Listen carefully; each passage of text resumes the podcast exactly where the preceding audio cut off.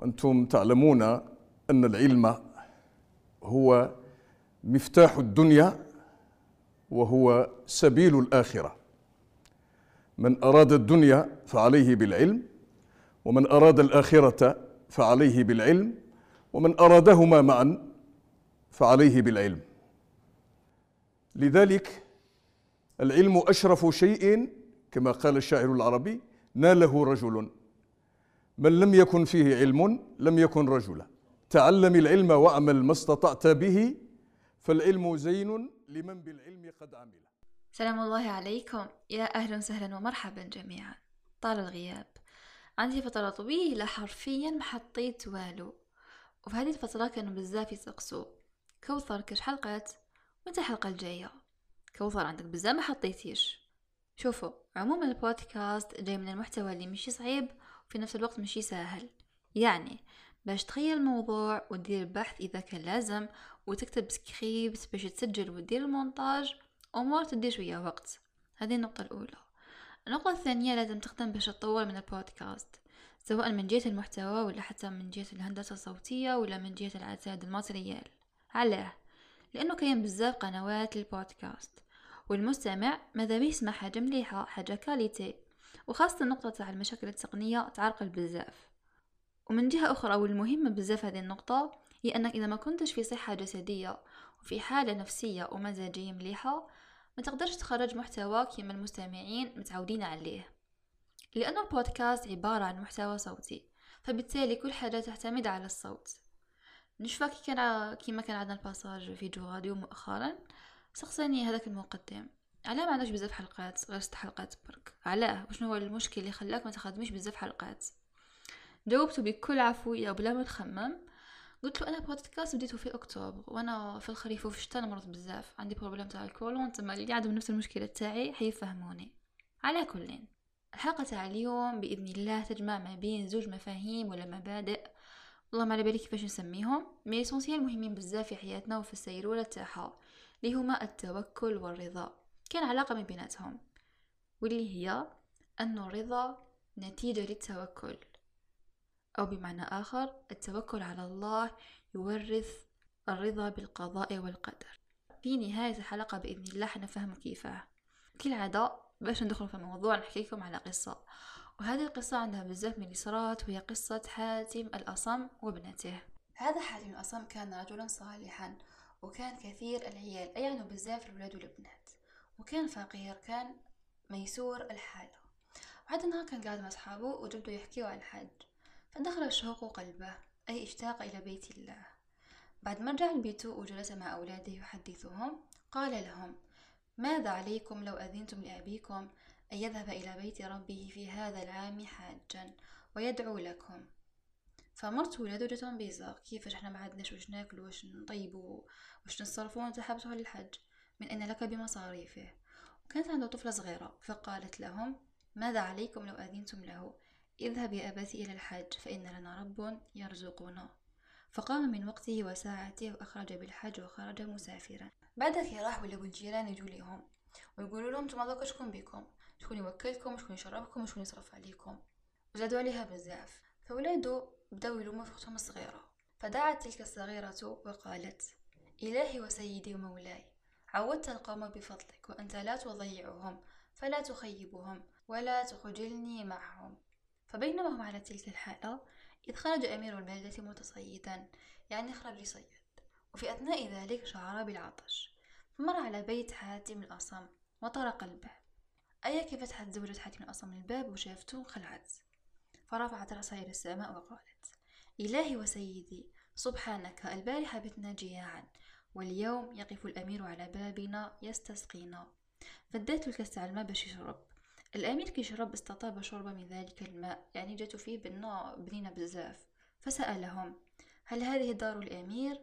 قالوا: لا والله، بل لعبد من عباد الله الصالحين يعرف بحاتم الأصم. فأجابه الوزير: يا سيدي، سمعت البارح أن هذا حاتم الأصم أحرم بالحج وسافر وما خلى والو للعائلة تاعو. فقال الأمير: نحن أيضا أنا ثقلنا عليهم، وماشي من المروءة أنه ناس كيما حنا يثقلوا على ناس كيما الحالة تاعهم. فخلع الأمير منطقته وهي حزام من قماش فاخر مرصع بالجواهر. ثم قال لأصحابه للجماعة اللي كانت معه: من أحبني فليلقي معي. فحل جميع أصحابه مناطقهم. أخذ الوزير هذوك الأحزمة من القماش الفاخر والمرصعة بالجواهر وادها باش يبيعها، وثمن تاع الأحزمة هذوك مدها لعائلة حاتم الأصم. هذيك الطفلة صغيرة كي شافت واش صرا بكت بكاء شديدا، فقالوا لها: ما هذا البكاء؟ إنما يجب أن تفرحي. هنا شافت في يمها وقالت: والله إن من بكائك فبتنا البارحة جياعا، فنظر إلينا مخلوق نظرة واحدة، تقصد الأمير، فأغنانا بعد فقرنا. فالكريم الخالق إذا نظر إلينا لا يكلنا إلى أحد طرفة عين، اللهم انظر إلى أبينا ودبره بأحسن التدبير.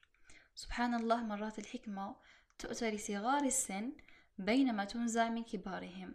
صدق قوله تعالى: ومن أوتي الحكمة فقد أوتي خيرا كثيرا.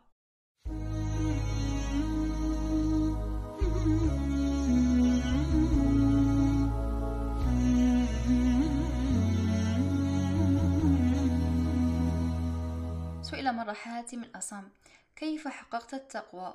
وعلى فكرة حاتم الأصم هو أبو عبد الرحمن بن عنوان الأصم، يقال أنه كان أحد علماء أهل السنة في القرن الثالث هجري، وهو من قدماء مشايخ خراسان لجاية حاليا في أفغانستان.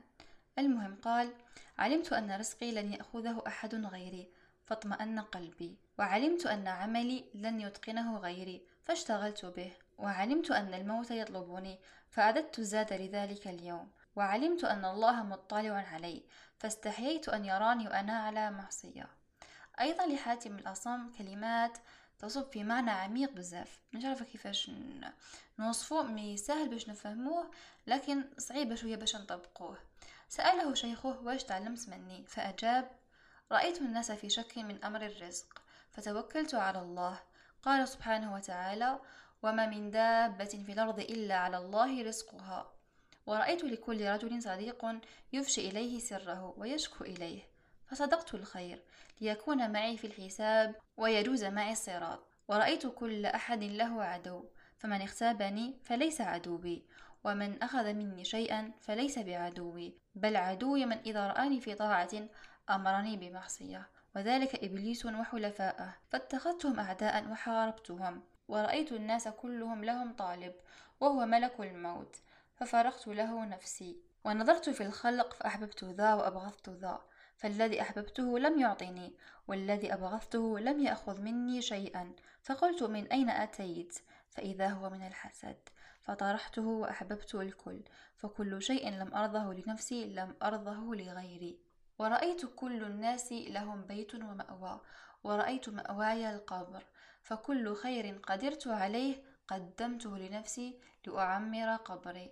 كانت هذه حكاية حاتم الأصم، وكيفاش كان توكل على الله وحسن الظن به خلاه إنسان تقي، إنسان ميخافش على أولاده حتى أنه ما خلالهم والو، لأنه واش كتب له ربي من رزق حيوصلوا بأي طريقة كانت.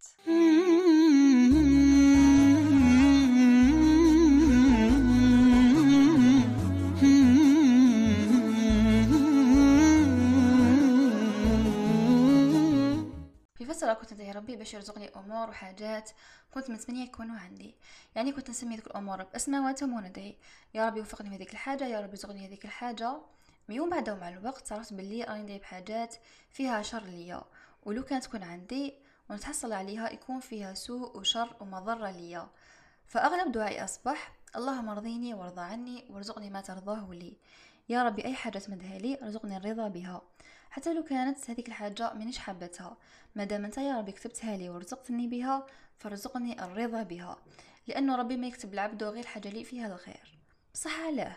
لانه كاين بزاف الناس كيصاوب لهم مشاكل ولا امور عكس واش حبوا، يقنطوا ويبداو غير يتيريو وخلاص في الهضره، يا ربي انا علاه، يا ربي انا واش درت، وتصرفات غريبه جدا. ولو كان تركزوا معايا في هذول الكلمات ولا هذو التصرفات والله العظيم طامه كبرى. يعني انت ايها الانسان الضعيف البسيط الجاهل تدخل روحك في القضاء والقدر والحكمه اللي ربي كتبها لك قبل ما تزيد اصلا. باش نفهمكم، القدر فيه اللي يتبدل وكاين اللي ما يتبدلش، فكتابه الاقدار على 4 احوال قسمها العلماء هكا: ما كتب في اللوح المحفوظ وهذا ما يتبدلش، الثاني الذي يسمى بالتقدير العمري الذي كتب وانت في بطن امك لقوله صلى الله عليه وسلم: إن أحدكم يجمع خلقه في بطن أمه 40 يوما، ثم يكون في ذلك علقة مثل ذلك، ثم يكون في ذلك مضغة مثل ذلك، ثم يرسل إليه ملك فينفخ فيه الروح، ويؤمر بكتابة 4 كلمات، بكتابة رزقه وأجله وعمله وشقي أم سعيد. والثالث هو التقدير السنوي، وليكون في ليلة القدر من كل سنة، والتي توزع فيها الأرزاق. والرابع والأخير هو التقدير اليومي، يسأله من في السماوات والأرض كل يوم هو في شأن. فسر العلماء هذه الآية باللي يمرض هذا ويشفي ذاك، يغني هذا ويهدي ذاك، فاليومي والسنوي والعمري قابل للتغيير. هذا فيما يخص الأقدار كيف تتبدل ولا ما تتبدلش، والله أعلم. فمن أراد أن يتذوق حلاوة الرضا يشوف روحو كيتصرالو كشعفسة غير محببة ليه، كيفاش يتعامل مع هذا الموقف، هل يشكر ربي ويرضى ولا يقنط ويتذمر ويبدأ غير يشكي. سمع معي هذا الحديث يقول صلى الله عليه وسلم: عجبا لأمر المؤمن، إن أمره كله خير، وليس لأحد إلا لمؤمن، إن أصابه سراء شكر فكان خيرا له، وإن أصابه ضراء صبر فكان خيرا له. فمن خلال هذا الحديث نفهم باللي الإيمان بالقضاء الله وقدره يخلي المؤمن في رضا على كل أحواله، على عكس غير المؤمن ليكون في سخط كيصرالو كش حاجة غير محببة ولا ماشي مليحة ليه. وسبحان الله كان علاقة عجيبة بين الرضا والذكر. جداتي التي نناديها بنانا دائمة الذكر والتسبيح وتستغفر بزاف الله يبارك، عندها مسبحة ما تغطيهاش كامل، وباش ما تنساهاش تعلقها في رقبتها كشغل سنسلة.